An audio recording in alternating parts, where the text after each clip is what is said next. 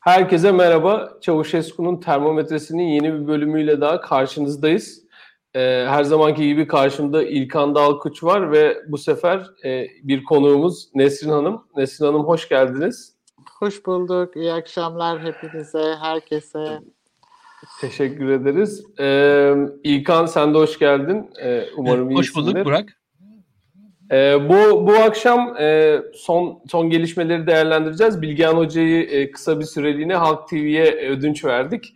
E, diğer programlarımızda e, yine bizimle olmaya devam edecek. E, ama bugünlük Halk TV'de. E, yani bu Burak'ın yerini doldurmamı beklemiyorsunuz değil mi? Yani ben böyle böyle şey konuşamam yani. Bayağı bir e, e falan yaparım ona göre.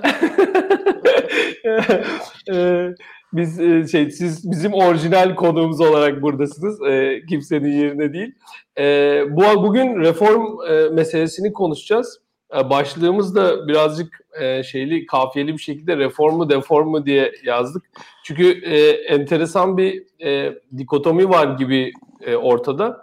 E, bir yandan söylenen bir reform e, işte reform retoriği var. E, özellikle Berat Albayrak'tan sonra Merkez Bankası'nın başkanı da değiştikten sonra e, acaba AK Parti tekrar reform yoluna mı girecek? Tekrar e, işte e, tekrar bir e, Türkiye'yi Avrupa Birliği yoluna mı sokacak vesaire bununla ilgili çok e, şey konuşuldu. E, bu sırada tabii Bülent Arınç'ın da açıklamaları e, meseleyi iyice e, köpürtmüş oldu. E, fakat ondan Heyecanı sonrasında arttırdı yani. Evet. evet heyecan iyice arttı ama e, daha sonra Cumhurbaşkanımız bu heyecanı söndürdü gibi görünüyor şimdilik.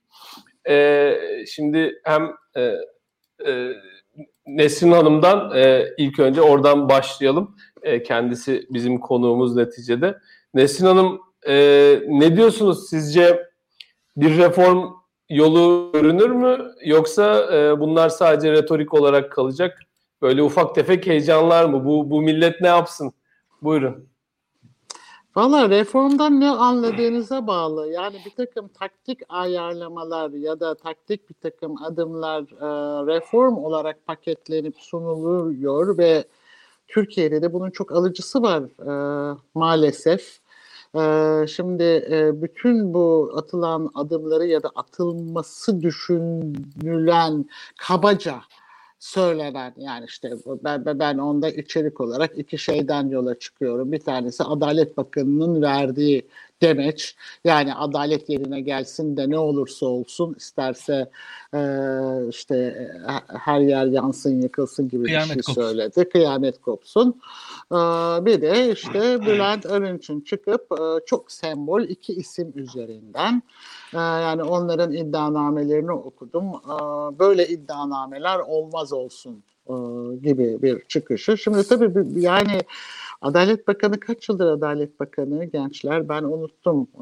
Yani ben hatta 3 yılı Adalet, sanırım. Adalet Bakanı'nın o çıkışın üzerine şöyle bir şey yazmıştım sosyal medyada. Keşke siz Adalet Bakanı olsaydınız diye yazmıştım.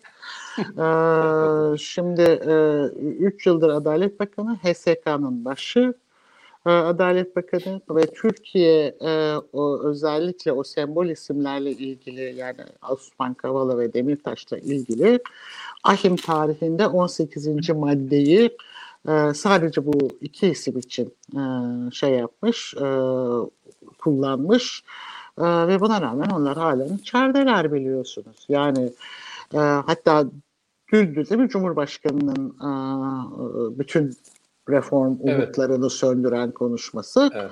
Ee, Cumhurbaşkanı dün e, Osman Kavala ile ilgili konuşurken Gezi'nin finansörü affetmem mümkün değil. Onunla aynı safta olmam dedi. E, oysa Gezi'nin finansörü diye e, açılan davada o iddianameden Osman Kavala beraat etmişti biliyorsunuz. Beraat etmişti yani.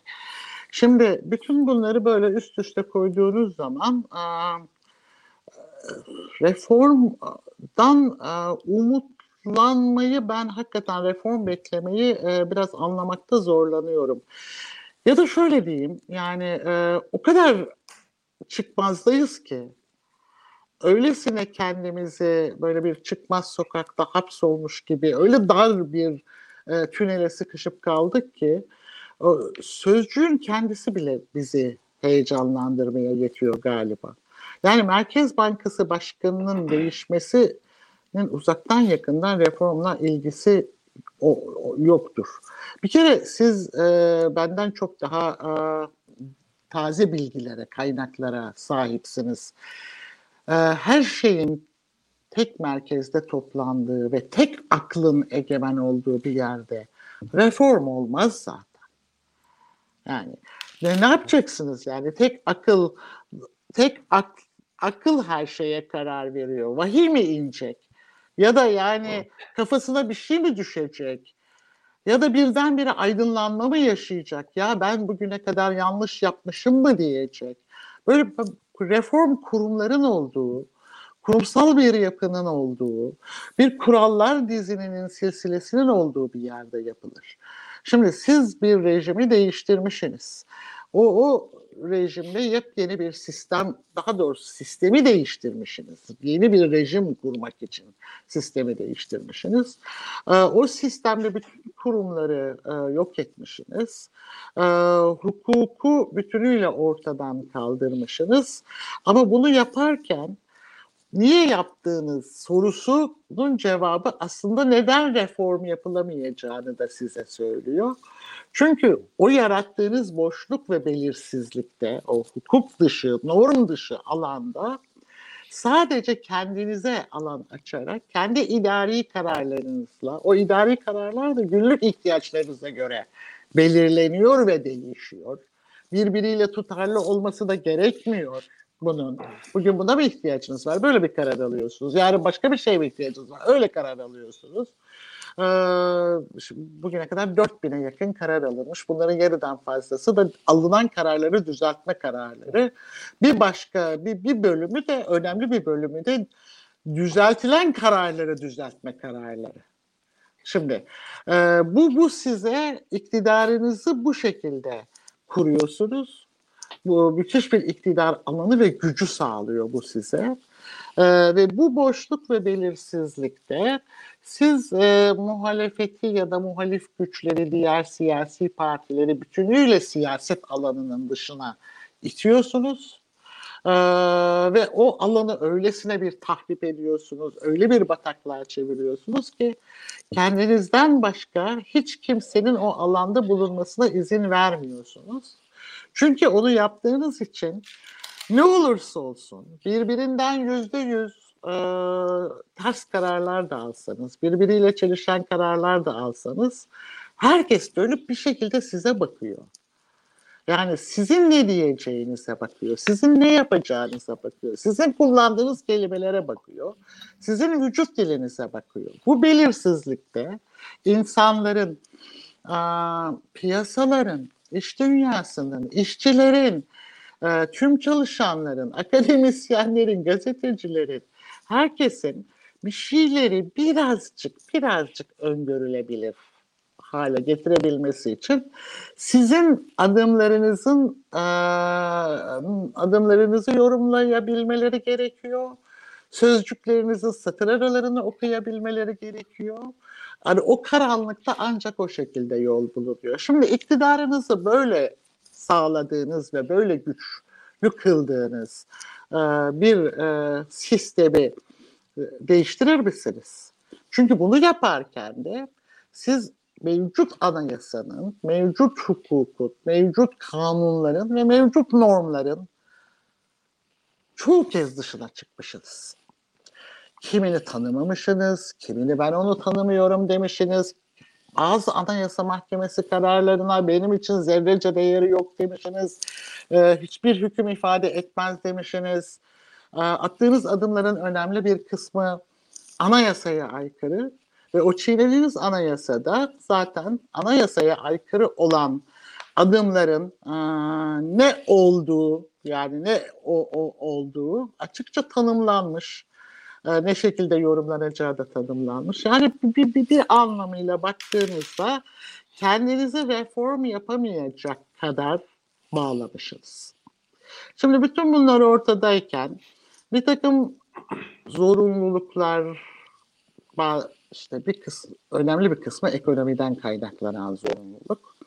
Ama bir kısmı da e, işte e, iktidarınızı birlikte oluşturduğunuz, bu bu sistemi beraber kurduğunuz ortağınızın sizi bir anlamda e, sıkıştırması diyeyim.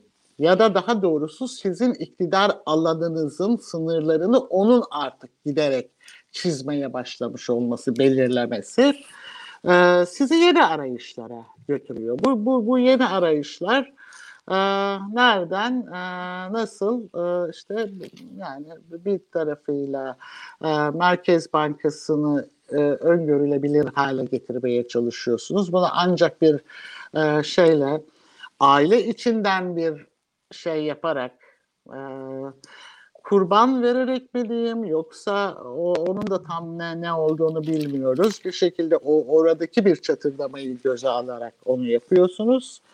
Ee, bir diğer taraftan da işte sanki eski şey yapacakmış gibi yine eski kadrolarınızı piyasaya sürerek eski daha e, eskiden var olan AK Parti'ye doğru bir dönüş yapabileceğiniz yani yeniden yukarıdan aşağı değil de toplumu dinleyen toplumun şeyini e, sorunlarını ve problemlerini yukarıya doğru aşağıdan aşağıdan yukarı doğru ileten yapıyı yeniden canlandıracakmış gibi bir hava veriyorsunuz ama o da çok kısa sürüyor.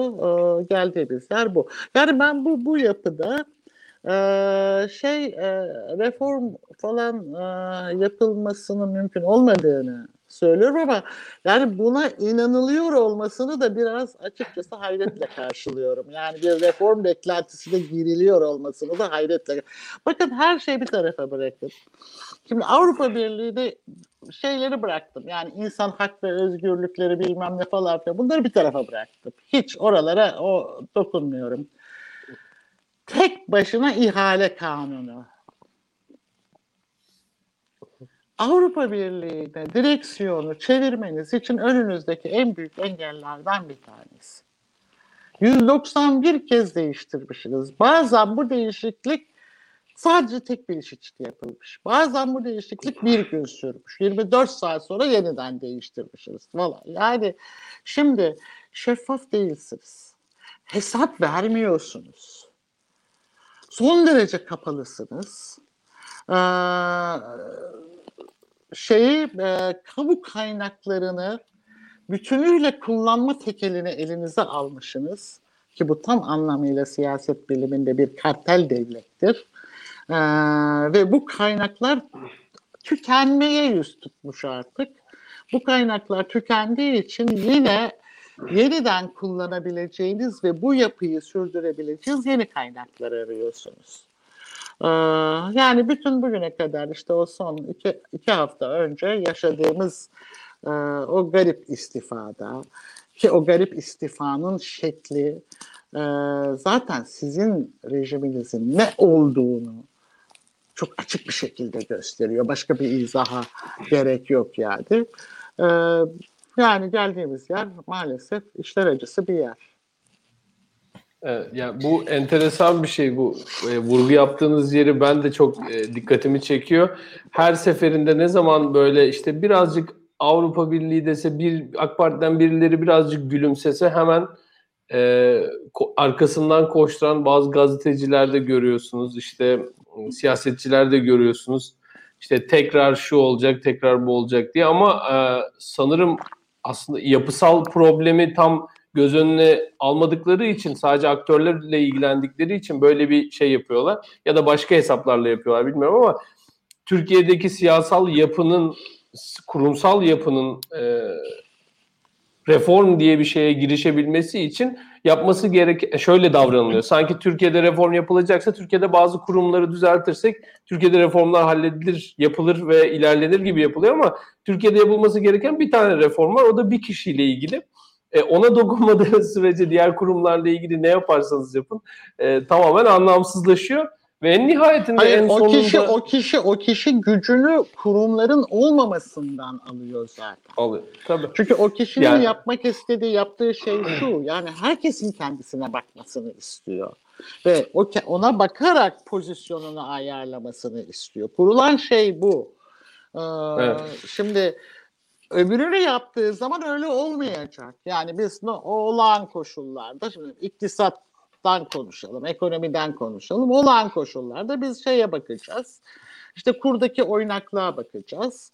Ee, işte Merkez Bankası'nın para politikası kurulunun e, işte enflasyon raporuna bakacağız ve beş aşağı beş yukarı bir kestirmede bulunacağız. Aa evet yani Merkez Bankası işte bir iki puan falan artırabilir ya da bu sefer sabit tutabilir gibi. Şimdi FED'le ilgili bir tahmin yapabiliyoruz değil mi? Yani yani FED'in hepimiz bakıyoruz.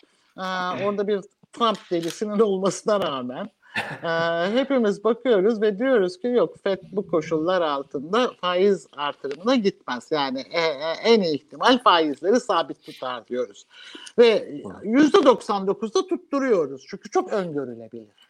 Çok şey. E, şimdi burada öyle değil. Yani burada öngöremiyorsunuz. Şu anda faizleri işte bir 4.95 artırdılar. İşte politika faizine getirdiler. Yani aslında sadeleştirdiler. Bir faiz artırımı falan da yok. yok. Onu, o, o, onu da biliyorsunuz. Evet. Ee, ama e, yani mesela yarın kalktık. Önümüzdeki hafta piyasalar biraz sıkıştı falan. Ee, işte indirilmeyeceği nereden malum? Değil mi? Böyle bir şey yok ya. yani. Hani bir, bir, bir talimata bakar. Çünkü daha önce e, bundan önceki Merkez Bankası Başkanı geldiğinde de Murat Uysal değil de e, soy ismini unuttum onun da ismi Murat'tı. Çetinkaya mıydı Murat galiba? Çetinkaya. Evet. O geldiğinde de aynı şey olmuştu hatırlıyorsunuz. Böyle çok böyle blok bir faiz artırımı yapılmış. Kur bir şekilde istikrara kavuşmuştu. Ondan sonra parti parti parti parti yeniden. Sebep şu çünkü bakın kaynaklar çok bolken ki bolken derken bakın bir rakam vereyim. Aa, toplamda bir buçuk trilyon dolar dış kaynak kullanmış bu hükümet. Bir buçuk trilyon dolar dış kaynak. Nerede bu para? Bir buçuk trilyon dolar dış kaynak kullanmış ve Merkez Bankası rezervleriniz eksilerdi. Yani şimdi evet. e, e, dışarıdan bol kaynak gelirken bu iktidar birbirinden çok farklı çıkarları olan kesimleri bol para üzerine atarak bir arada tutabiliyordu. Yani bu iktidardan finans kesimi de çok memnundu. İş adamları da memnundu. Müteahhitler çok memnundu. Esnaf çok memnundu. İşçiler de memnundu. Yani çalışan kesim de memnundu. Neden? Ee, çünkü bol kaynağı atarak çıkarları oldukça farklı olan kesimleri e, bir arada tutma imkanı vardı ve herkesin istediği gibi birisi kredi istiyor, birisi yeni ihale istiyor, öbürü ücretine zam istiyor, öbürü işte e, faiz e, ve kur üzerinden işte serbest bir şekilde e, piyasanın serbest çalışmasıyla o arbitraj kazançlarından emin olmak istiyor. E, yani bütün bunlar bir şekilde sürdürülebiliyordu. Kaynak kesilmeye başlanınca çıkarlar ayrışmaya başladı. Çünkü kaynaklar daralmaya başlayınca şimdi merkezi bunun merkezinde bulunan iktidar o kaynakları kimler arasında öncelikli olarak dağıtacağı gibi bir e, şeyle karşı karşıya geldi. Dikkat ederseniz uzun bir süre bu farklı kesimleri bir arada tutabilmek için e, kredi mekanizmasını kullandı. Özel bankalar pes edip havlu atınca kamu bankalarını devreye soktu ve kamu bankalarını ucuz ve bol kredi vermeye teşvik etti. Sonuç aşırı borçlu bir şey var şu anda. Esnaf aşırı borçlu, hane halkı aşırı borçlu. Türkiye'de e, hane halkının toplam borcu 800 milyar Türk lirasını aşmış durumda. Korkunç bir şey. 800 milyar Türk lirasını aşmış durumda. Şimdi bunun, bunun bunu bu tarafa bunu koyun. Öbür tarafa da bu borçları ödeyecek olan insanların gelirleri sürekli aşağı doğru iniyor. Yani bunun yarısı kadar dahi kazanamıyorlar. O 800 milyar TL'nin yarısı kadar dahi gelir elde edemiyorlar. Şimdi böyle bir durumda ee, ne olur? Ne yapar? Bir, bu tür bir iktidar, her şeyi tek elde toplamış olan iktidar baskıyı artırır.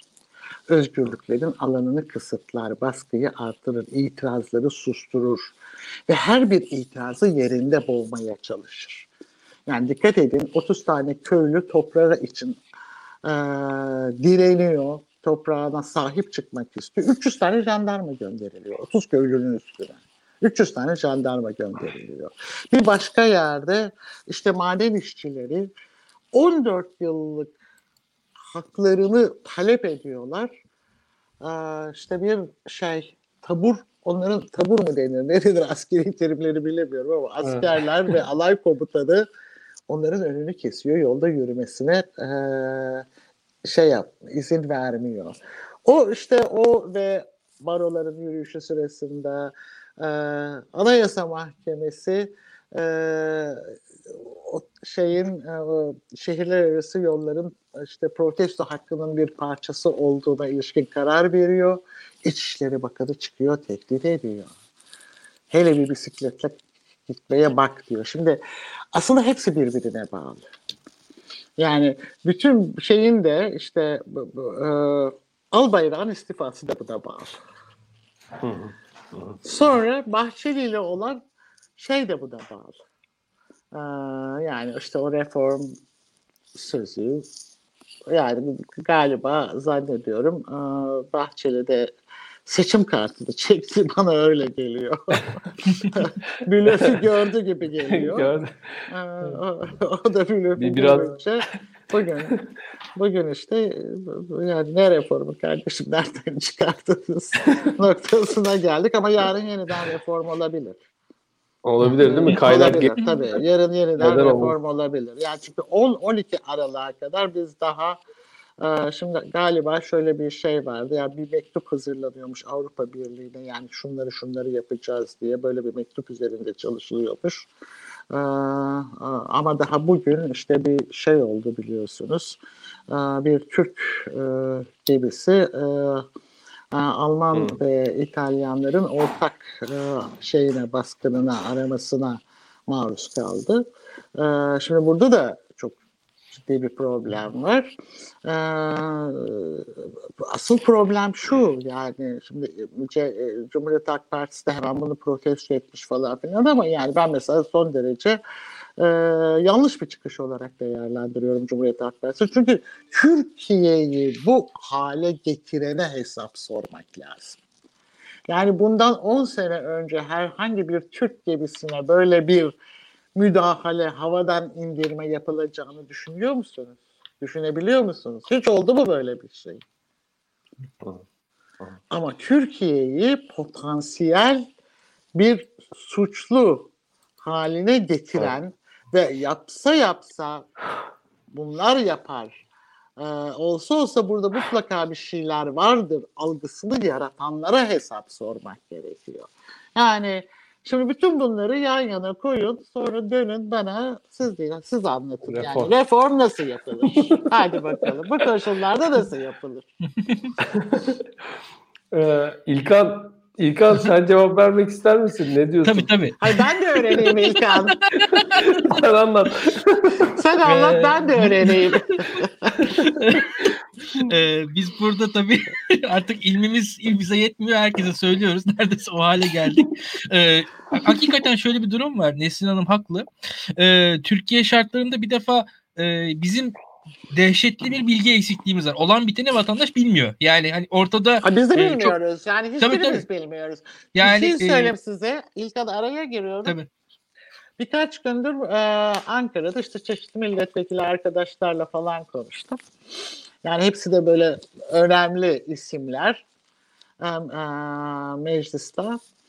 E, onlar da bilmiyorlar.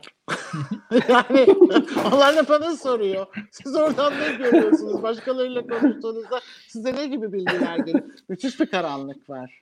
El yani, yordamıyla bir şeyler tahmin etmeye çalışıyoruz. Şimdi mesela Nesin Hanım'ın kökeni Ana Vatan Partisi. Ya arşivlere gidin bakın. 1988 yılında ANAP ilk kongresine dair e, Milliyet Gazetesi haberlerini açın. Şu kanat şunu destekledi, il başkanı adayı bu kanat şu il başkanı destekledi, şunlar kapıştı, şunla ittifak yaptı diye bir haber görürüz. Ya şu an şöyle bir şöyle bir şey söyleyeyim yani Milliyet Gazetesi'nde küçük bir haber. Şu an buna yakın bir gazeteciliğin yapılmasının imkanı yok Türkiye'de zaten yani bir defa teknik olarak. Bu hani partinin içinde bir kanal şöyle oluyor. Yani şu anda biz mesela İstanbul grubu diye bir şeyi ne zaman öğrendik? Onun karşıtları söylediği zaman öğrendik. Şu an işte kitaplar çıkıyor, basılıyor, okumaya çalışıyoruz. Zindaşti falan filan anlamaya çalışıyoruz. Mesela en basitinden. Ee, diyelim e, bir defa olan biteni öğrenemiyoruz, bilmiyoruz. Yani çoğumuz e, el yordamıyla hareket ediyoruz. E, ben bu yayının e, reform deform konusunda açıkçası hani isim ismini ben bulmuştum. Şundan dolayı söyledim. Çünkü bir defa reform olması için bir irade olması gerekiyor. Şu an böyle bir irade yok Türkiye'de. Yani arkasında siyasi irade olmadan reform olmasının imkanı yok. Şu an gördüğüm e, kadarıyla sadece hükümetin yaptığı şey yani bize en azından yaparmış gibi göründüğü şey zorunluluktan ibaret. Yani bir şeyin sınırına gelinmiş durumda. E, zaten orada bir şeyler deforme olmuş durumda. Sadece bize bunun sinyalini verdi hükümet. E, yoksa fiili olarak reform yapma iradesi ve imkanının dahi olduğunu düşünmüyorum hükümetin. Kolay yani bu burada kurulmuş bir sistem var. Bu sistemin kendi içerisinden kendisini dönüştürücü bir gücün e, ortaya çıkabilme ihtimali yok. Yani bu sistem zaten kendi içinde e, çatışan bir yani kendi iç, kendisi böyle bir sistem zaten. Yani bu sistemden bu sistemden daha demokratik bir şey nasıl çıkacak bilmiyorum ben. E, burada Nesil Hanım işaret etti. Tüm olan bitenin arasında hani ekonomi konusunda Belki aile meselesidir, belki şudur, belki budur. Hani faizler 3 arttı, 5 azaldı. Bu çok ciddi bir şey olduğunu düşünüyorum. Bu zaten Türkiye sistemini gösteren bir şey. Bu sonuç yani ekonomideki durum. Ee, daha ciddi bir olay yine e, adalet meselesi. Esas oraya bakmamız gerekiyor. Orada bir şeyler var mı diye, diye düşünüyoruz hakikaten. O adalet meselesi işte e, herkes bir anda e, umutlanmaya çalıştı, umutlanmak istedi. E, zaten burada da belki şunu da söylemek lazım. Hani öyle ya da böyle ben de bazen e, piyasalara bakıyorum. Tayyip Erdoğan'ın bir açıklaması üzerine olumlu e, sinyaller alıp nedense pozitif bir şekilde yönleniyorlar. Ama piyasaların da bir şekilde para kazanmak istiyorlar ve 18 yıldır Tayyip Erdoğan iktidarı var. Tayyip Erdoğan iktidarını mutlak olarak algılayıp o iktidarın içerisinde bir e, ne diyelim bir güzellik, bir boncuk, bir pırlanta aramaya çalışıyorlar. Ellerinde olan bir şey de o piyasaların yani başka bir şey yapamıyorlar. Araya girebilir mi piyasalar deyince mesela bu faiz kararından ve reform sözünden sonra 900 173 milyon dolar gibi bir para gelmiş. Yabancı sermaye gelmiş Türkiye'ye. Ee, gecelik swap piyasasından gelmiş. Tabii. Yani kazanıyor ve çıkıyor. Evet. Ya o işte evet. o hareketi o rally'yi yakalamaya çalışıyor. Onu evet. o da yani o da onu o da onu piyasanın doğası bu.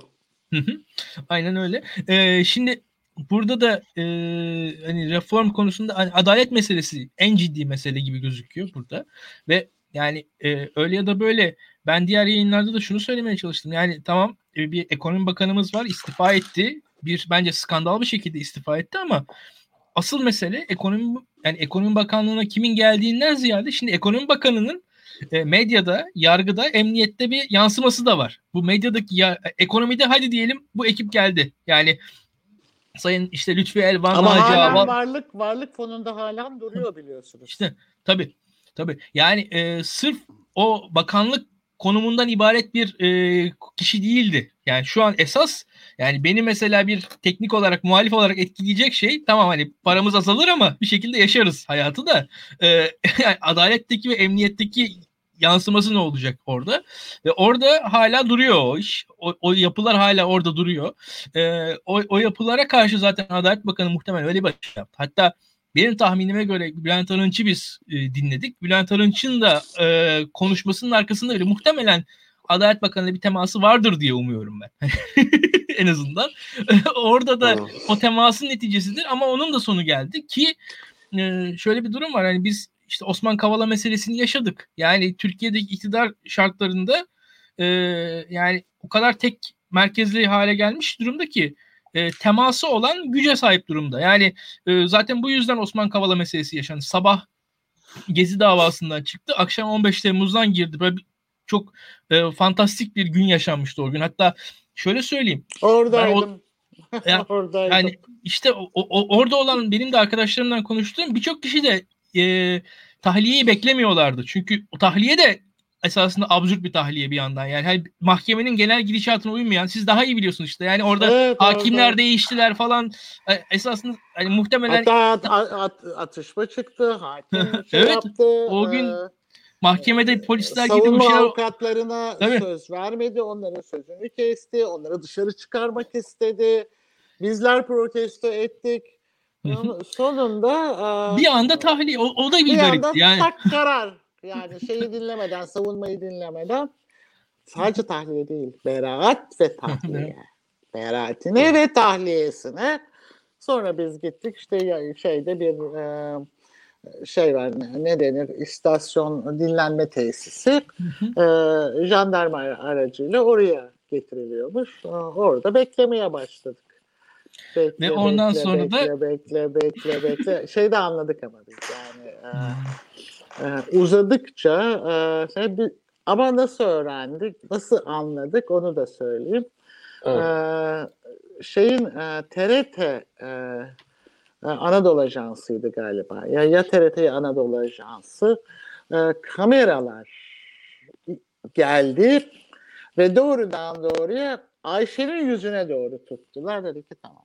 Yani, o, o Ayşe anda- Hoca'nın değil mi? Evet. Hmm. Ha. Ya e, ve o gün çok muhtemelen de e, Onlar bizden önce öğrenmişti yani. ya Tabii, e, tabii, Hanım tabii. çok muhtemelen şey açıkçası yani e, tekrar hmm, yani açıkçası bu yeni davanın vesairenin fitili de muhtemelen Twitter'da falan ateşlendi. Yani o, o çok açık bir şeydi. Burada gözüküyordu. Siz onu takip edemediniz o gün muhtemelen. Biz Osman onları Ka- takip edemedik ama yani zaten o Yani- gün o aslında ne o be, şey e, hı. beraat ne de o tahliye hakikaten bekleniyordu. Çünkü hakimin tutumu da çok şeydi, çok garip ve sert bir tutumdu. Fakat e, sonra başka bir şey oldu. Her neyse yani ona benzer çok dava izledim ben e, İlkan. Yani e, o, o, o davaları e, yani bazı davalardan sonra eve döndüğümde yani uzun süre kendime gelemedim doğrusu. Yani hakikaten e, tam da şeyi yani o o davaları izlerken Frankel'in ikili devletini okumak bayağı böyle bir tokat gibi insanın yüzüne iniyor. Doğru. Yani Bu İlkan devam ediyorsan buyur. yo yo yo. Ha. Ya ben şeyi merak ediyorum Nesrin Hanım. Siz bizden daha tecrübeli birisi olarak. Yo, ben işte e, şu- bugün- bazen de bugün- tecrübe, tecrübe bazen aleyhte çalışıyor biliyorum. yani o eski alışkanlıklarla bakıyorsunuz falan bu şeyleri ve görmeniz gerekeni görmüyorsunuz. Çünkü siz olması gereken böyleydi diye bakıyorsunuz. E, ya ben e, ben şunu merak ediyorum. Geçen gün e, bir şey okumuştum da bir anekdot okumuştum. E, 80 dö- ihtilalinde olması lazım. Erbakan'ı e, askerler içeride tutturamıyor hakimlere. Yani bir içeri alınıyor, sonra salınıyor hatırladığım kadarıyla. Sonra işte e, o hal komutanı hakimleri toplayıp böyle şey olmaz falan diyor ama hakimler yine de dinlemiyor vesaire. Şimdi bu 80 döneminde yaşanmış çok olağanüstü bir durum döneminde yaşanmış şeyler. Sonrasında e, böyle hani biraz daha normalleşme var ama yine işte Türkiye'nin doğu illerinde bir, bir sürü problem çıkıyor vesaire vesaire. Yani her zaman sorunlu bir ülke olmuş ama şunu merak ediyorum. Hakikaten e, sizin tecrübe ettiğiniz kadarıyla, sizin hissiyatınız kadarıyla, sizin kişisel gözlemleriniz e, üzerine soruyorum. E, bu, bu kadar kötü, adalet meselesinin bu kadar kötü olduğu bir dönem hatırlıyor musunuz? Yoksa bu dönem hakikaten bu söylendiği kadar kötü mü? Yani içinde yaşarken de e, o kadar kötü e, geliyor mu? İçinde yaşayan insanlara da o kadar kötü geliyor mu? Yani okuduklarınız başka bir şey de söylüyor olabiliyor bazen hayatın akışı içinde. E, tam böyle uygun düşmeyen ama e, şeyi merak ediyorum. Sizce gerçekten bu dönem en kötü dönemlerinden Yani bir tabii e, 60'lara giden süreçte çok benzeyen e, yanları olduğunu hem yaşayanlar söylüyor hem de o döneme ilişkin okuduklarımız da benzer şeyleri söylüyor. Aslında Türkiye de şöyle baktığınız zaman hiçbir zaman Türkiye'yi tam bir hukuk devleti, demokratik bir hukuk devleti demeniz mümkün değil. Yani ama geçmişte e, tabii yani o vesayetin alanını belirleyen unsurlar başka bir şeydi. Yani işte asker her zaman o, o vesayeti belirleyen, siyasetin alanını sınırlandıran e, ve ona e, böyle bir alan çizen e, e, bir kurumdu e, ve siyasetin onayı oradan geçerdi. Yani hangi partinin siyasette var olabileceği, hangisinin olmayacağını şey yapan o vesayet kurumuydu. Yani 80'den sonra da işte o kurulan Milli Güvenlik Kurulu siyaseti e, son derece sınırlamış ve belirlemiştir. Yani bizim mesela Anavatan Partisi'nin 2001 yılında e, ki büyük kongresinde e, temel e, konumuz ulusal güvenlik sendromuydu. Çünkü 1999 depreminden sonra çok işte o, o dönemde biz bile yani içinde e, şeyin devletin ne halde olduğunu, işlemez olduğunu, çalışmaz olduğunu, aslında e, devlet etme e, anlayışının kökten değişmesi gerektiğini o zaman gördük. Ve o zaman e, ana kanadı olarak özellikle rahmetli Mesut Bey çok sıkı bir şekilde Avrupa Birliği'ne sarıldık. Yani Helsinki kararları 1999 aralığında imzalandı. Yani o Helsinki kararlarının imzalanması ee, yani mesela o dönemde ben hatırlarım yani Mesut Bey şey gelirdi şey derdi ya Bülent Bey işte rahmetli Bülent Ecevit e, bunu çok ütopik buluyor derdi. E, işte Bahçeli'de şiddetle karşıydı ama o müthiş böyle bir diplomasiyle bir uzlaşmayla bilmem neyle falan o, o kararlar imzalanı verdi. Şimdi o kararların hemen akabinde takım reformların yapılması lazım. Adım atamıyoruz. Adım atamıyoruz. O reformlar yapılamıyor ve biz bunun üzerine 2001 e, Anavatan Partisi Kongresi'nin temel konusu olarak ulusal güvenlik sendromunu seçtik. Bakın şurada bulursam, önümde eğer şeyi bulursam size o e, şeyden geçen gün e, Mesut Bey anma toplantısında da e, bunu tekrar hatırlatmıştım. E, orada Mesut Bey'in yaptığı konuşmadan kısa bir bölüm size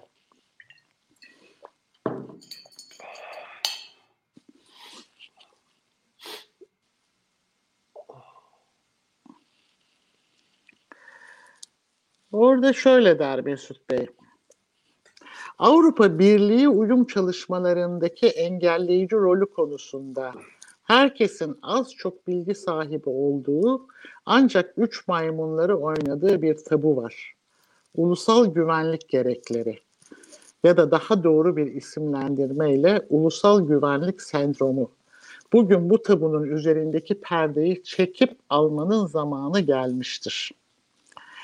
Ee, AB reformlarını yapıp çağdaş dünyanın bir parçası olamazsak Orta Doğu'da yeni bir Baas Cumhuriyeti oluruz. Şu gerçeği iyi kavrayalım. Önümüzdeki yol çatallaştı. Bu yolların hangisine girilirse girilsin dönüşü yok, karar verme zamanı. Şimdi bu tabii çok riskli bir şey 2001'de. Yani 2001'i hatırlayın 28 Şubat sonrası falan. Yani böyle bir dönem işte bin yıl sürecek dendiği, askerin kendini son derece güçlü ve bütün siyaseti dizayn edici bir pozisyonda şey yaptı. Tabii bu, bu çıkıştan sonra ne oldu derseniz diğer siyasi partiler ve kurumlar bu adımları izlemediler. Ee, bir iki gazetede e, işte e, birkaç kişi e, önemli ve olumlu bir çıkış diye yazdı. Ama onun ötesinde askerden çok uzun muhtıra gibi son derece şey hakaret ve tehditkar bir açıklama yapıldı. Ve bu açıklamalar gazetelerin manşetlerinden geldi. Ve bütün gazeteler Mesut Yılmaz'a askerden muhtıra diye girdi. Şimdi yani bu dönemler, böyle dönemler hep yaşandı. Şimdi ise tam tersi. şimdi e, e, böyle bir vesayet kurumu kalmadı ortada. Ama başka bir vesayet kurumu var. E, bu kurumun yerini e, Burak Bilgehan da e, sık sık bunu söylüyor. Ben de daha bir iki sene önceden beri söylüyordum bunu. Milli Güvenlik Kurulu'nun yerini e, Bahçeli aldı. Evet. Siyasetin alanını o belirliyor. Bakın dikkat edin 24 Haziran a, seçimlerinden a, önce biz e, hiç e, beka sorunu falan diye bir şey konuşmadık. İlk bunu Bahçeli attı ortaya biliyorsunuz. Hatta bir süre e, Erdoğan a, üzerinde durmadı, duymazdan geldi. Ama bir süre sonra Erdoğan da beka meselesini kullanmaya başladı. Şimdi o beka meselesinin içinde işte o, o güvenliğin sınırları çizilmeye başlandı. Ve o, o güvenlik devleti adım adım o güvenlik devleti kurulmaya başlandı. O güvenlik devleti kurulurken de bolca asker kullanıldı.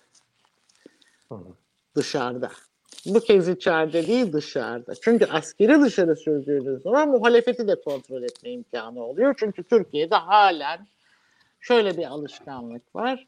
Ee, dış politika devlet politikası zannediliyor. Oysa artık evet. öyle bir devlet de kalmadı. Yani Erdoğan'ın dış politikası e, e, artık devletin kendisi haline geldiği için Erdoğan da onun dış politikası haline geldi. Ve böylece adım adım o güvenliğin sınırları kalınlaştırıldı. Muhalefet eden herkes düşman hukukuna tabi kılındı. Şimdi sizin sorduğunuz soruda şöyle bir şey söyleyeyim. Mesela 12 Eylül sonrası dönemde mesela 1402'likler var akademide. Onlar bir atıldılar ama tekrar döndüler. Aa, o zaman askeri mahkemelere gittiler. Askeri mahkemelere gittiler. Askeri mahkemelerde kazandılar ve üniversitedeki görevlerine iade edildiler.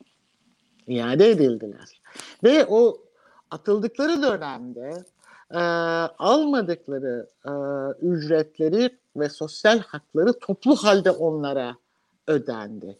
Yani gene de bir devlet olma hali vardı. Yani ben, evet. ben devletim, devlet olarak burada kanunlar var. Yani kendi yaptığım kanunlar var. Kendi yaptığım kanunlara bir şekilde uymak zorundayım. Ben uymazsam başkalarından da uymasını beklemem diyen bir anlayış vardı. Şimdi e, şimdi ise tam anlamıyla bir düşman hukuku uygulanıyor. Yani de, deniyor ki bu tamam bir bir şey var. E, kurallar şeyler zinciri var ama yani şimdi herkes eşit değil biliyorsunuz diyorlar. Yani, yani şey, Orwell'ın şeyindeki gibi herkes eşit değil. Bazıları daha eşit diyorlar. Herkesin oyu da aynı değil diyorlar. Yani hani senin oyunla işte benim oyun bir olur mu? Mesela bir Kürdün oyuyla bir AK Partili'nin evet. oyu bir olur mu? Yani onun oy verdiği kişi görevden alınır, haksa atılır, yerine kayyum atılır. Ama AK Partili biri çok büyük bir suça da bulaşmışsa o işte bir şekilde istifa ettirilir. Yerine yine bir AK Partili e, şeyden meclisten e, uygun biri konur. Şimdi bütün bunları gözümüzün önünde yaşandı. Yani vicdanlarımızı kanata kanata e, yaşandı. Ve bütün bunların e, şeyinde toplumda öyle bir e, şey yaratıldı ki korkudan çoğu şeye ses çıkaramaz hale geldik. Dillendiremez hale geldik. Öyle değil mi? E, ve o sessizlik e, işte e, o her adımda yaptıkları bir deneme aslında kendileri açısından başarıya ulaştığında bir sonraki adımı attılar. Şimdi bu reform söylentileri de öyledir. Yani bu tür rejimler bu tür rejimler böyledir. Sizi umutlandırırlar, bir beklentiye sokarlar ve sonra yeniden e, eski haline daha da geriye dönerler. E, şimdi o düşman hukukunun e, ulaştığı sınır e, inanılmaz geniş. Ee, biliyorsunuz geçenlerde bir şey var. Hatta bugün Ali Topuz da yazmış. KHK'lı olan bir öğretmen bir şekilde ekmek paramı kazanmam lazım. En azından bir kursa gideyim, yeni bir meslek öğreneyim diye e, bahçıvanlık şeyine kursuna başvuruyor. Özel sektör kendi başına iş yapacak adam yani. Ee, ve ikinci gün iç kurdan şey geliyor, telefon geliyor. Siz e, bu kursa katılamazsınız çünkü KHK'lısınız diyor. Yani KHK ile işte tam bir düşman hukuku uygulanıyor. KHK'lı olan insanların hiçbir hakları yok. Aslında vatandaşlıktan bir anlamda atılmış gibiler. Şimdi böyle bir e, böyle bir yapı var. Yani o dönemlerle bu dönemi karşılaştırdığınızda bu dönem o anlamda hakikaten vahim. Yani kendi e, yaptığı kanunlara e, uymayan bir iktidar var. Kendi yaptığı kanunlara da uymayan bir iktidar var. Çünkü o günün koşulları ona diyor ki bugün şey olman için işte gücünü bir şekilde kullanabilmen için şu sınırları da görmezden gelme. Her bir sınır esnetile esnetile, genişletile genişletile biz böyle bir şey duygusu içinde yaşıyoruz. Yani e, e, göreli normallik duygusu içinde yaşıyoruz ve bu bu şey e, o güvenlik devleti her an adım adım bütün hayatımızı kaplıyor ve kapsıyor. Ee, peki İlkan bu güvenlik devleti e, çemberinden çıkabilecek miyiz? Sence Bahçeli ile Erdoğan'ın arasının bozulma ihtimali var mı? Ya da bozulursa kim ortağı olur Erdoğan'ın? Çünkü artık şey kalmadı. Kürtler e, bir, bir dönem ortaktılar gittiler. E, başka ortaklar vardı onlar da gittiler. Her ortak yeri geldiği zaman e, işlevini bitirince gidiyor. E, acaba Sayın Bahçeli için de öyle bir şey geçerli olur mu? Ee, Burak bana zor soruları soruyorsun. Şöyle söyleyeyim. ee, Anlaştık biz Burak'la. bana kolay bana zor. ee, şö- şöyle diyeyim. E, Tayyip Erdoğan açıklamalarını bir de bu perspektiften okursak e, öyle ya da böyle muhalefetten kendisine bir destek istiyor. Yani e, bu şey tarafından olabilir. Belki Cumhuriyet Halk Partisi, belki e, İyi Parti, işte ne olursa olsun bazen çözüm süreci. Yani iktidarının e, bir yandan da e, şöyle söyleyeyim bu reform e, muhabbetinin, reform hikayesinin arkasında bir irade yok. Bir zorunluluk var. Bu zorunluluğun bir kısmı ekonomik, bir kısmı bence politik. Yani e, bir şekilde yani e, hem anketler hem sandık hem yeni kurulan partilerin belki ortaya çıkışı, Deva Partisi'nin, Gelecek Partisi'nin ortaya çıkışı, kendi tabanına belki yönelebilecek. Özellikle e, hani AK Partili e, Kürt tabana yönelebilecek bir alternatifin ortaya çık- çıkışları böyle. E, Tayyip Erdoğan'ı etkilemiş olabilir diye düşünüyorum ben. Öyle ya da böyle hatta e, Berat Albayrak yerine e, ve Berat Albayrak ve e, Merkez Bankası Başkanı'nın yerine yapılan atamalara da baktığımız zaman aslında yani potansiyel e, Deva Partili, potansiyel Gelecek Partili isimler or- oralara atandılar bir yandan da. E, ve de bunun üzerine de Bülent Arınç'ın açıklamalarını şunları bunları hepsini üst üste koyalım. Yani muhalefetin her e, noktasına bir el uzatıldı ama bu e, bunun bir yani rasyoneli yok yani. Bugün muhalefet hadi iktidar destekliyoruz dese yani bir plan olab ola olabilemez yani teknik olarak. Ya keşke olabilse ama e, bu işte parlament e, parlamenter sisteme dönüş deniyor. E, o sisteme dönüş diye bir hikaye birçok kişi söylüyor burada yani tek ihtimal bu yani. Ama bu gerçekçi mi? Bana gerçekçi gelmiyor. Çünkü buna ilk başta zaten Tayyip Erdoğan itiraz edecektir. Buradaki e, Tayyip Erdoğan etrafındaki bu bahsettiğim mesela parlamenter sistemde medya böyle olamaz. Parlamenter sistemde e, koalisyon olduğu zaman diye düşünelim. E, yargı bu halde olamaz. Olabilemez. Yani öyle bir ihtimal yok yani. Sizin bir şekilde e, veyahut da emniyet böyle olamaz. En azından e, oradaki atamalara diğer partilerde bir bakarlar. Kimi atıyorsunuz? Ne oluyor? En azından bir denge sağlanmaya çalışılır diye düşünüyorum. Böyle bir dengenin yaşayabileceği bir e, atmosfer yok edildi şu an Türkiye'de. Yani şu an e, o tavizi bu iktidarın verme kabiliyetinin dahi olduğunu düşünmüyorum ben. Hani vermek istese bile veremez artık bundan sonra. Çünkü sistem artık böyle işlemiş durumda. Ha, şu anda Rubicon geçildi diyorsun yani. E, biraz öyle yani şu an e, yani Nesin Hanım ya tek hikaye parlamenter sistem şu andan sonra. Biz bunu konuşacağız. Olur mu olmaz mı? E, birçok bir insan iyi niyetle bu pazarlıkları yapacaktır ama benim tahminime göre bu pazarlıkların sonunda e, yine iktidar tarafı bundan cayacaktır diye düşünüyorum. Yani bu pazarlıklar muhtemelen yapılıyordur biz şu an konuşurken. E, eminim bu temaslar da vardır. Ama e, gerçek yani olur mu diye bana samimiyetle birisi sorsa ben olmaz ve niye olmaz diye sorsa iktidar vazgeçer bundan diye cevap veririm.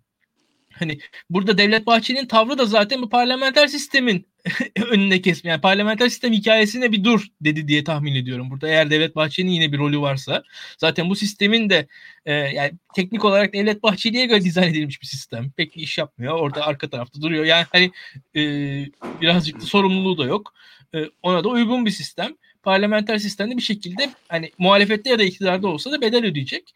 E, yani bir aşamada şöyle bir durum var. Belki e, muhalefet zordur. Yani muhalefetteki yani e, Nesin Hanım siyasetçi benden çok daha iyi. Muhalefet zordur. Muhalefette bir partinin ayakta kalması da zordur. Muhalefette yani bir şekilde darbe yani orada siz maddi manevi baskı altındasınız muhalif olarak. Yani bunun karşılığında bir şeyler e, havuçlar uzatılır muhalefete, muhalefetteki figürlere ama e, uygulanabilir bir şey değil. Arkadaki seçmen tabanı ben onun, belli. Onun, onun da çok geçtiğini düşünüyorum. Ee, İlkan şu, şu nedenle düşünüyorum. Yani Türkiye'deki muhalefet sadece muhalefet partilerinin tabanlarından ya da onların örgütlediği bir muhalefet değil. Aslında dikkat ederseniz 2000 ee, 16'da mıydı referandum? Evet hayır referandumu. Hı hı. Anayasa referandumu. 2016'dan sonra e, sivil toplum muhalefet partilerinin de arkasına takıp götürecek e, şekilde organize oldu farkındaysanız. Yani evet hayır referandumlarında ortada pek partiler yoktu. Sivil toplumun kendisi vardı. Partiler arkadan destek verdiler. Ee, ondan sonra ittifaklar konusunda da öyle oldu. Toplumdan gelen bir baskıyla, tabanlardan gelen baskıyla e, işte 24 Haziran seçimlerinde o ittifaklar bir şekilde oluşuverdi. Şu anda şu anda da e, sivil toplum e, muhalefetin önünde muhalefet muhalefetin sürükleyeceği taban değil taban muhalefeti bir şekilde sürüklüyor diye düşünüyorum ben. Yani o nedenle o, o, o, orada da çok fazla atılacak bir e, şey yok yani adım yok. E, şimdi güçlendirilmiş parlamenter rejim dediğinde sen ben oraya dönüş e, mümkün görmüyorum diyorsun. E, şu anda ortada görülen Erdoğan içinde aslında görülen e, e, belki de tek çıkış yolu o gibi. Ee, şimdi Bülent Arınç'ın e, bu çıkışından sonra e, sosyal medyada tepkileri gördünüz mü? Yani eskiden AK Partililerden e, AK Parti'nin vicdanı denen ya da kurucusu olan isimlere böyle çok ağır tepkiler gelmezdi. Bülent Arınç'a çok ağır tepkiler geldi. Yani işte AK Parti tabanından o sosyal medyada işte hakaret ettiler yani e, şimdi e, şu e, çok bariz bir şekilde şu görünüyor AK Parti'nin teşkilatları özellikle Anadolu'daki teşkilatları giderek MHP'lileşmiş. O, o eski merkez sağ taban o daha şey mütedeyyin, ılımlı taban AK Parti'den kopmuş. Onun yerine çok çok sert e, e, ve şey o, o, o milliyetçi bir taban. Yani önce dışlayıcı milliyetçi ama. Yani kapsayıcı bir milliyetçilikten bahsetmiyorum. Dışlayıcı milliyetçi bir taban onun yerine gelmiş. Ee, yani ben o tepkilere bakınca e, bunu görüyorum. Yani parti bayağı bir şey değiştiriyor e, kimlik değiştiriyor yap, e, AK Parti. Şimdi bu, bu anlamda iş kolay değil, zor. Yani kendisi e, e, MHP'den kopmak istese de o, o, o tabanıyla bile işi zor gibi görüyorum ben. Ama e, buradan tek çıkış yolu e, öyle görünüyor.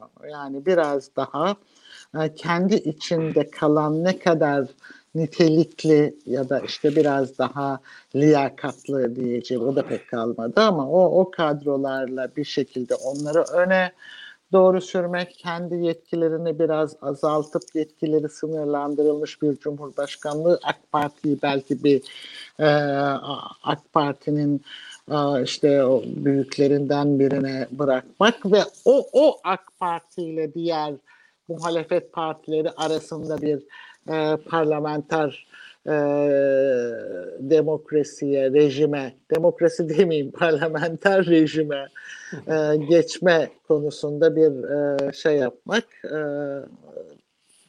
mutabakata varmak gibi bir takım planlar olabilir. Ben bunlar için çok kafa yorulduğunu e, ve şu andaki işte böyle çok keskin dönüşler gibi görünen çıkışların da e, zaman kazanma e, amaçlı olduğunu düşünüyorum. Yani biraz zamana çünkü dikkat edin e, yani Erdoğan'ın geçmişteki çıkışlarına o, o söylediği şeylerin işte bir ay sonra tam tersini söylemesine falan yani hep böyle bir e, şeyi var. E, yani e, pragmatik bir tarafı var. Yani o, o şeyi gördüğü anda uygun ortamı ve uygun e, şey yakaladığında zamanı o, o keskin dönüşleri e, yapabiliyor.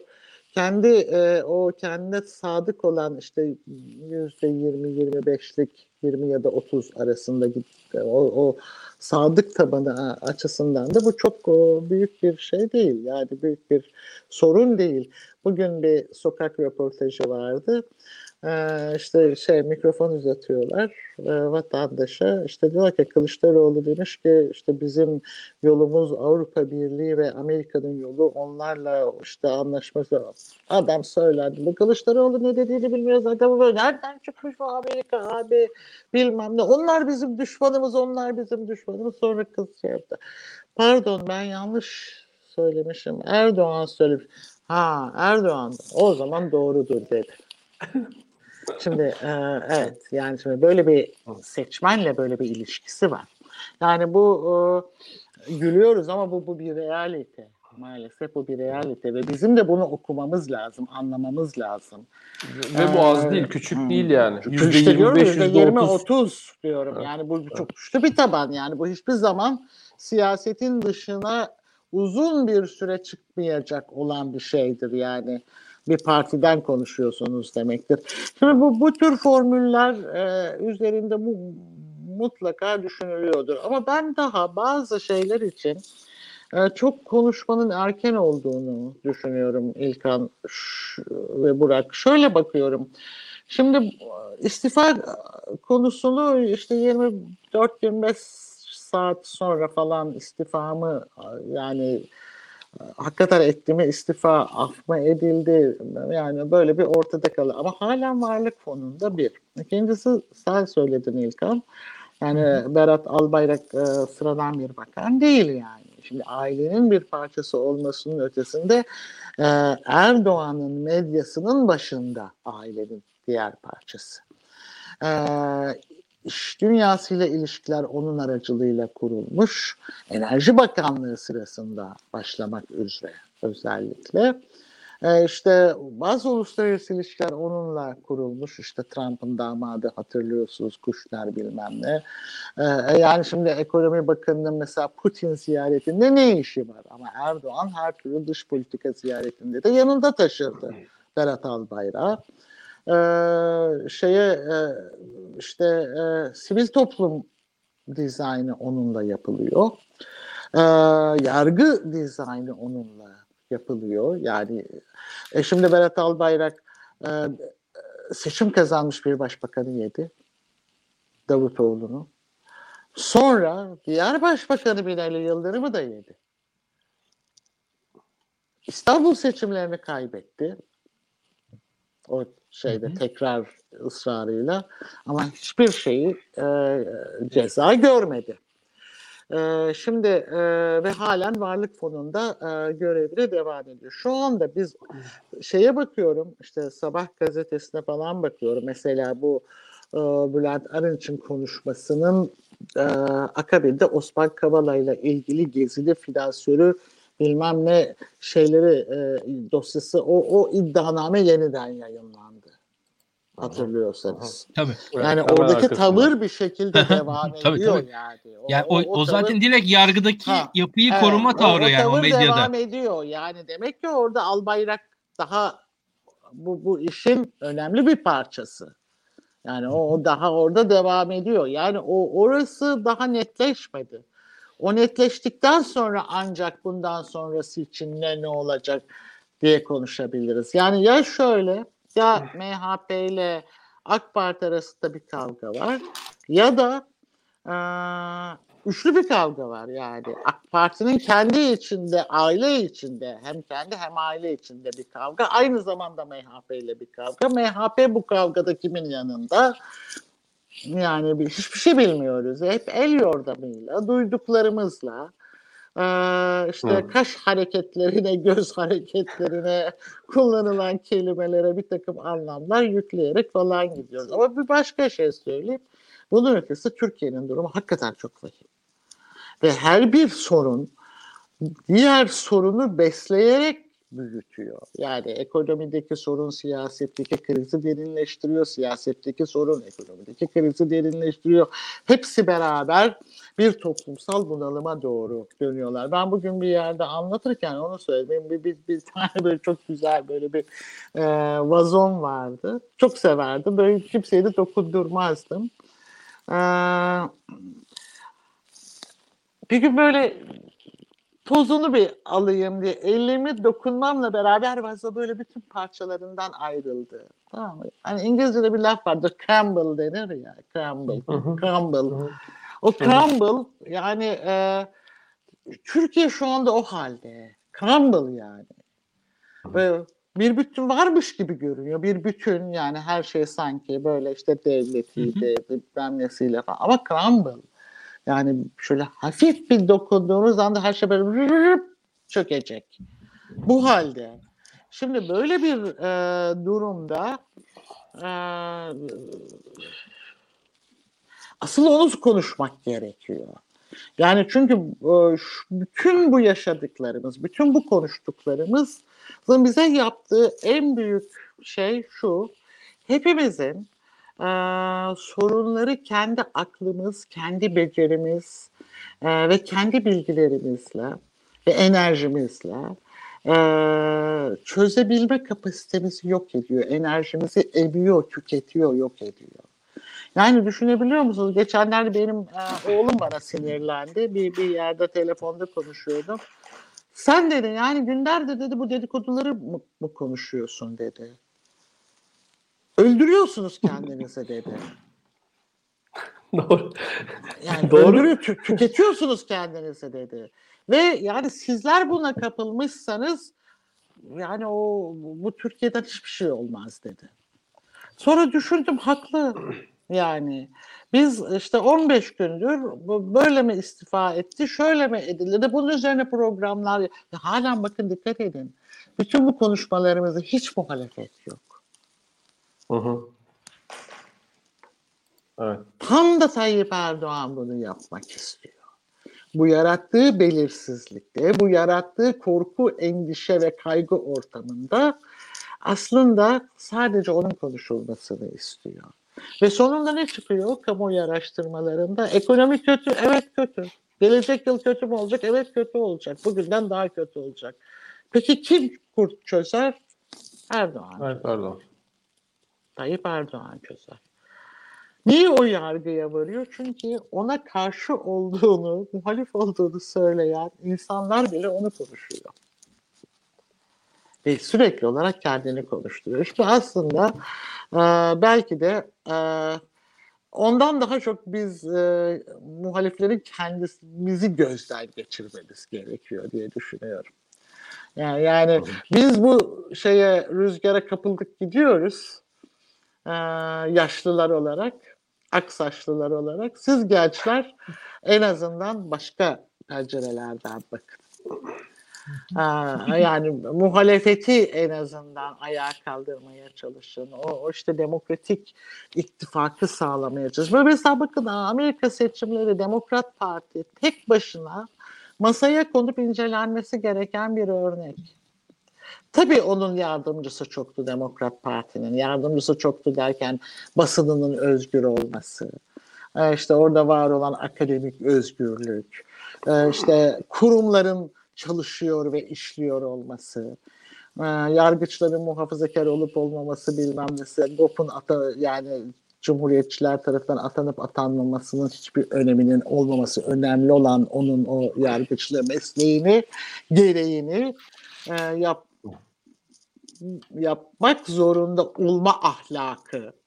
Yani bütün onların varlığı onların işini kolu. Ama bakın kocaman bir koalisyon. Demokrat Parti. O eski Demokrat Parti ile bir alakası yok yani. Kocaman bir koalisyon.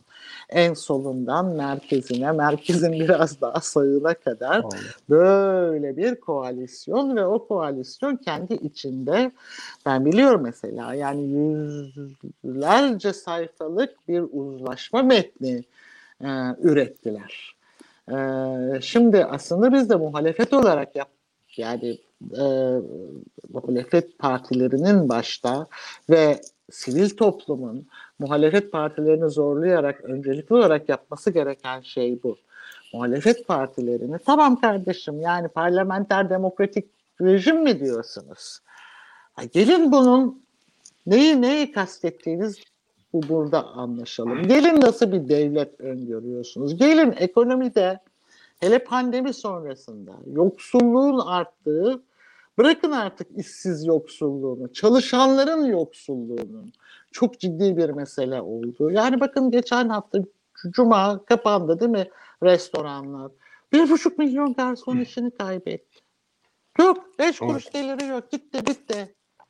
Gitti, bitti. Evet. Bu, bu garsonların Türkiye'de önemli bir kısmı bahşişle çalışan insanlar. Yani zannetmeyin böyle çok böyle belli yerlerde, kurumsal yerlerde ücretler ödeniyor falan. Onun dışında çoğu asgari ücret, o, geri kalanı bahşiş. Gitti yani. İnanılmaz bir durum. Ve siz bütün bunun karşılığında dövizi 6.85'te tutmak için 130 milyar doları harcamışsınız Evet. Olmamış. Sonra işte 495 bas puan faiz artırdınız. Aa, gene olmadı. Farkında mısınız? Bugün gene yukarı doğru gidiyor. Kur yukarı TL aşağı doğru iniyor.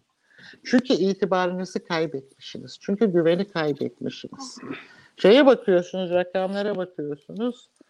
Ee, şey TL mevduatlar şey döviz mevduatları gene artmaya başlamış. Yani e, döviz düştüğü anda e, cebinde 3 kuruşu 5 kuruşu olan götürüyor döviz alıyor. Evet döviz olarak tutuyor. Niye? Size güvenmiyor. Hiçbir güveni kalmamış. Önünü göremiyor, yarını göremiyor. Yani şimdi bu gece yatağa gir, gireceğiz. Yarın nasıl bir Türkiye'ye uyanacağımızı biliyor musun? Bilmiyorum. Yani asıl bizim e, konuşmamız gereken şeyler bunlar. Yani e, ben kendimi de çok eleştiriyorum. Aslında bu bu şeyi konuları konuşmaktan e, da çok şey yapıyorum. Çok hoşlanıyorum doğrusu. Çünkü e, yani üzerine çok şey söylenebiliyor falan. E, ama gelin hep beraber buradan çıkalım. Ben bunu öneriyorum size. Hep beraber buradan çıkalım biz başka şeyler konuşalım. Onlar kendi aralarında ne yaparlarsa yapsınlar. Biz ondan sonra o crumble olan Türkiye'yi nasıl ayağa kaldıracağımızı konuşalım. Evet. Kesinlikle. Kesinlikle yani biz de hep bunu e, şey yapmaya çalışıyoruz. Kendi aramızda da hep yani bu bu nasıl tekrar inşa edilebilir üzerine konuşmak lazım artık. E, çünkü yani bu e, crumble meselesi çok ciddi gerçekten. Öyle öyle derin ki yani. E, konuşmanın da bir anlamı da yok artık. Neyin nasıl yıkıldığını falan da konuşmanın bir anlamı Tabii tabii bir anlamı yok yani. Oradan nasıl çıkacağız? Yani aslında bu bir fırsat da sunuyor bize. Yani yeniden o gerçekten e, gerçekten demokratik, e, özgürlükçü, özgürlüklerin asıl sınırlamaların istisna olduğu ve herkesin kendini burada eşit vatandaş hissettiği ve bu ülkenin bir paydaşı hissettiği ne olursa olsun. Kim olursa olsun, inancından, kimliğinden bağımsız olarak ben buranın vatandaşıyım diyebildiği ve bundan bir şey rahatlama, bir gurur duyduğu, vatandaşı olmakla kendini güvende hissettiği bir ülke yapabilmek için ne yapmamız gerek? Bakın çok ciddi sorunlarımız var. Yani şimdi tamam pandemiyle ilgili mücadelede hepimiz zaman zaman şey işte e, okulları niye açtınız falan diyoruz. Yani şimdi sevgili arkadaşlar okullar kapandığı zaman öğrencilerin neredeyse üçte ikisi eğitimin dışına atılıyor. İyi kötü okullar açıkken iyi kötü bir şey öğreniyorlar ki. Öğretmenden öğrenmesi arkadaşından öğreniyor. Ya kitabından ellerinde tabletleri yok, ellerinde bilgisayarları yok. Olsa bile internetleri yok. Şimdi televizyonlu olanların elektriği yok. Evet. Yani böyle bir Türkiye'de artık şey iyice kopuyor, uçurum iyice ayrılıyor, iyice e, insanlar geleceği de kaybetmeye başlıyoruz. Yani çok ciddi, e, e, aynen şey gibi yani yeni kurulan Türkiye Cumhuriyeti gibi büyük bir şeye ihtiyacımız var. Yani hepimizin bir ortak heyecana, yeni bir hikayeye ve hepimizin o hikayenin heyecanıyla birbirimizi dürtmeye e, ve birlikte adım atmaya ihtiyacımız var. Yoksa hakikaten yani böyle çöküyor diyorum ben. Çöküyoruz. Yani çöküyoruz. Evet. Maalesef çöküyoruz. Evet. Yani hani diyeceksiniz ki bu tür ülkeler ne olur? Yaşar mı? Yaşar evet yaşar. Siz benden daha iyi bilirsiniz. Yani işte böyle bir koridora sokulan ülkeler işte İran, işte Haiti, işte e, Burundi yani yaşıyorlar ama 50 yıldır e, gelirleri bir dolar artmıyor. Yani bakın ilk olarak bu yıl şimdi pandemi bize ne olduğunu gösterdi. Durumun ne kadar vahim olduğunu gösterdi.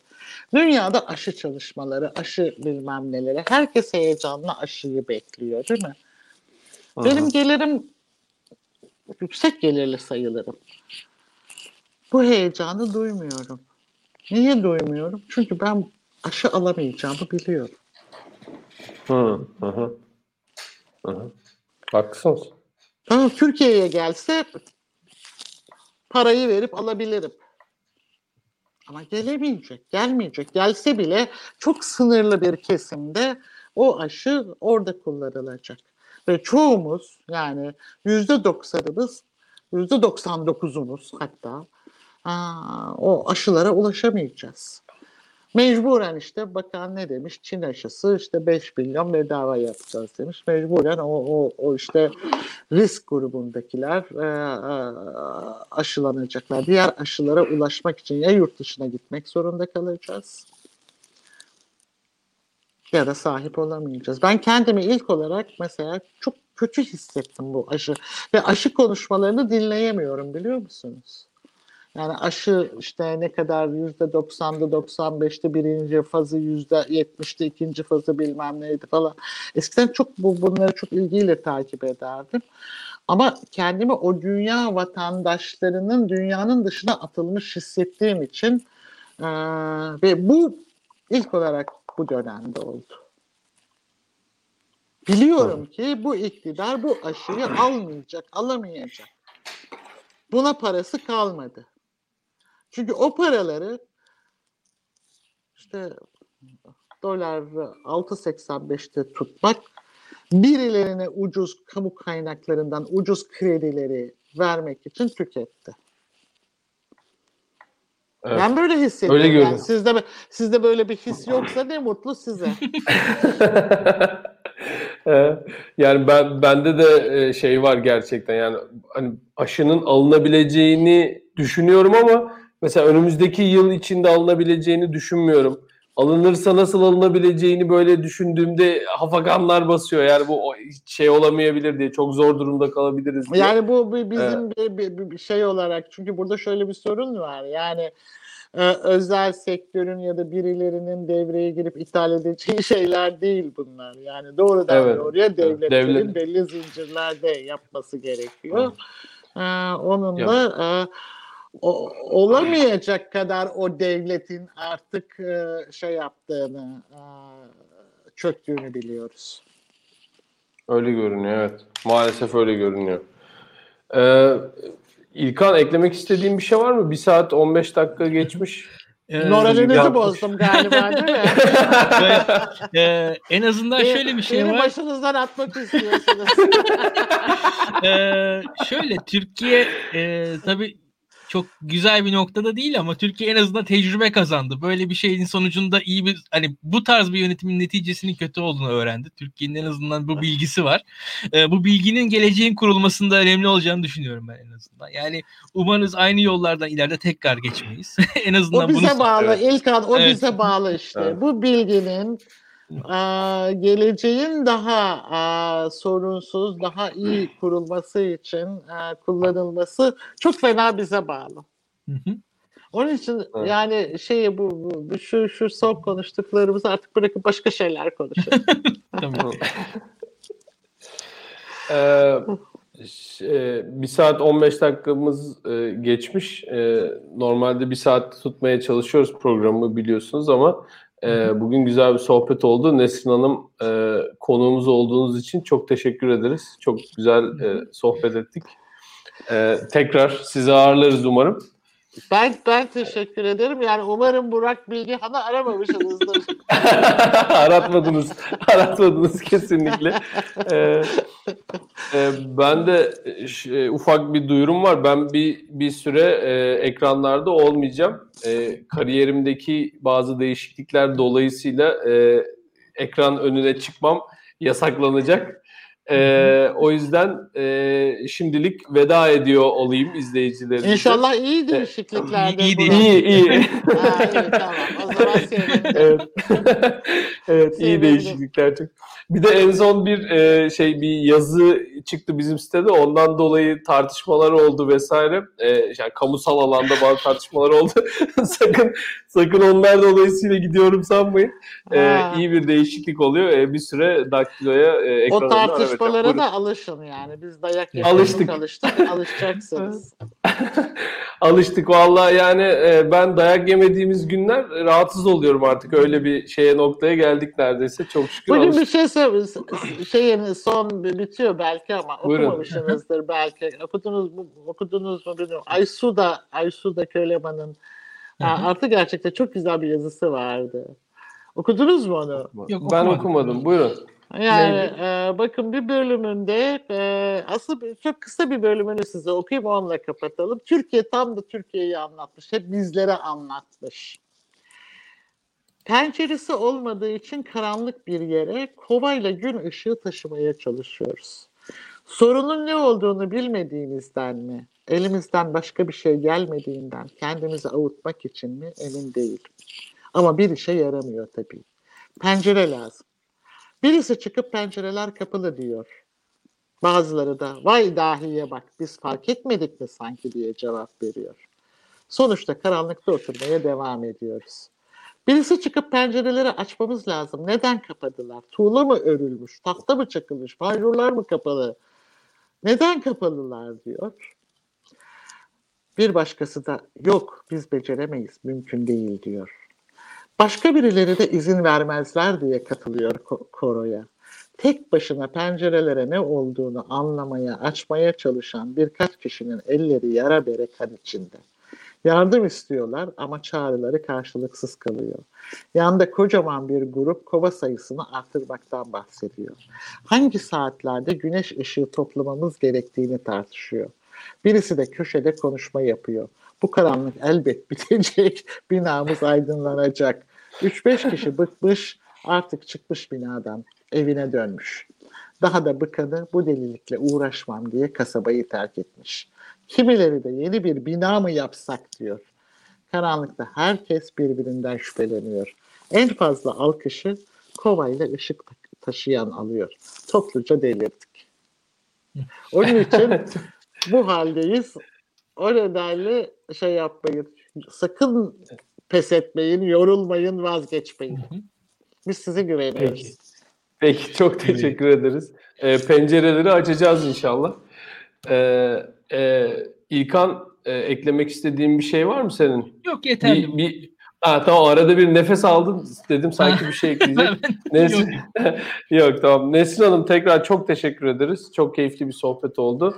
Ee, İlkan seninle de e, bir başka programda görüşmek üzere diyorum. Ee, inşallah bakalım ne zaman olursa bir daha. Ee, arkadaşlar hepinize çok teşekkür ederiz bizi izlediğiniz için. Kendinize iyi bakın. Görüşmek üzere. Hoşçakalın. İyi akşamlar. Teşekkür ediyorum. İkinize de. Çok sağ olun.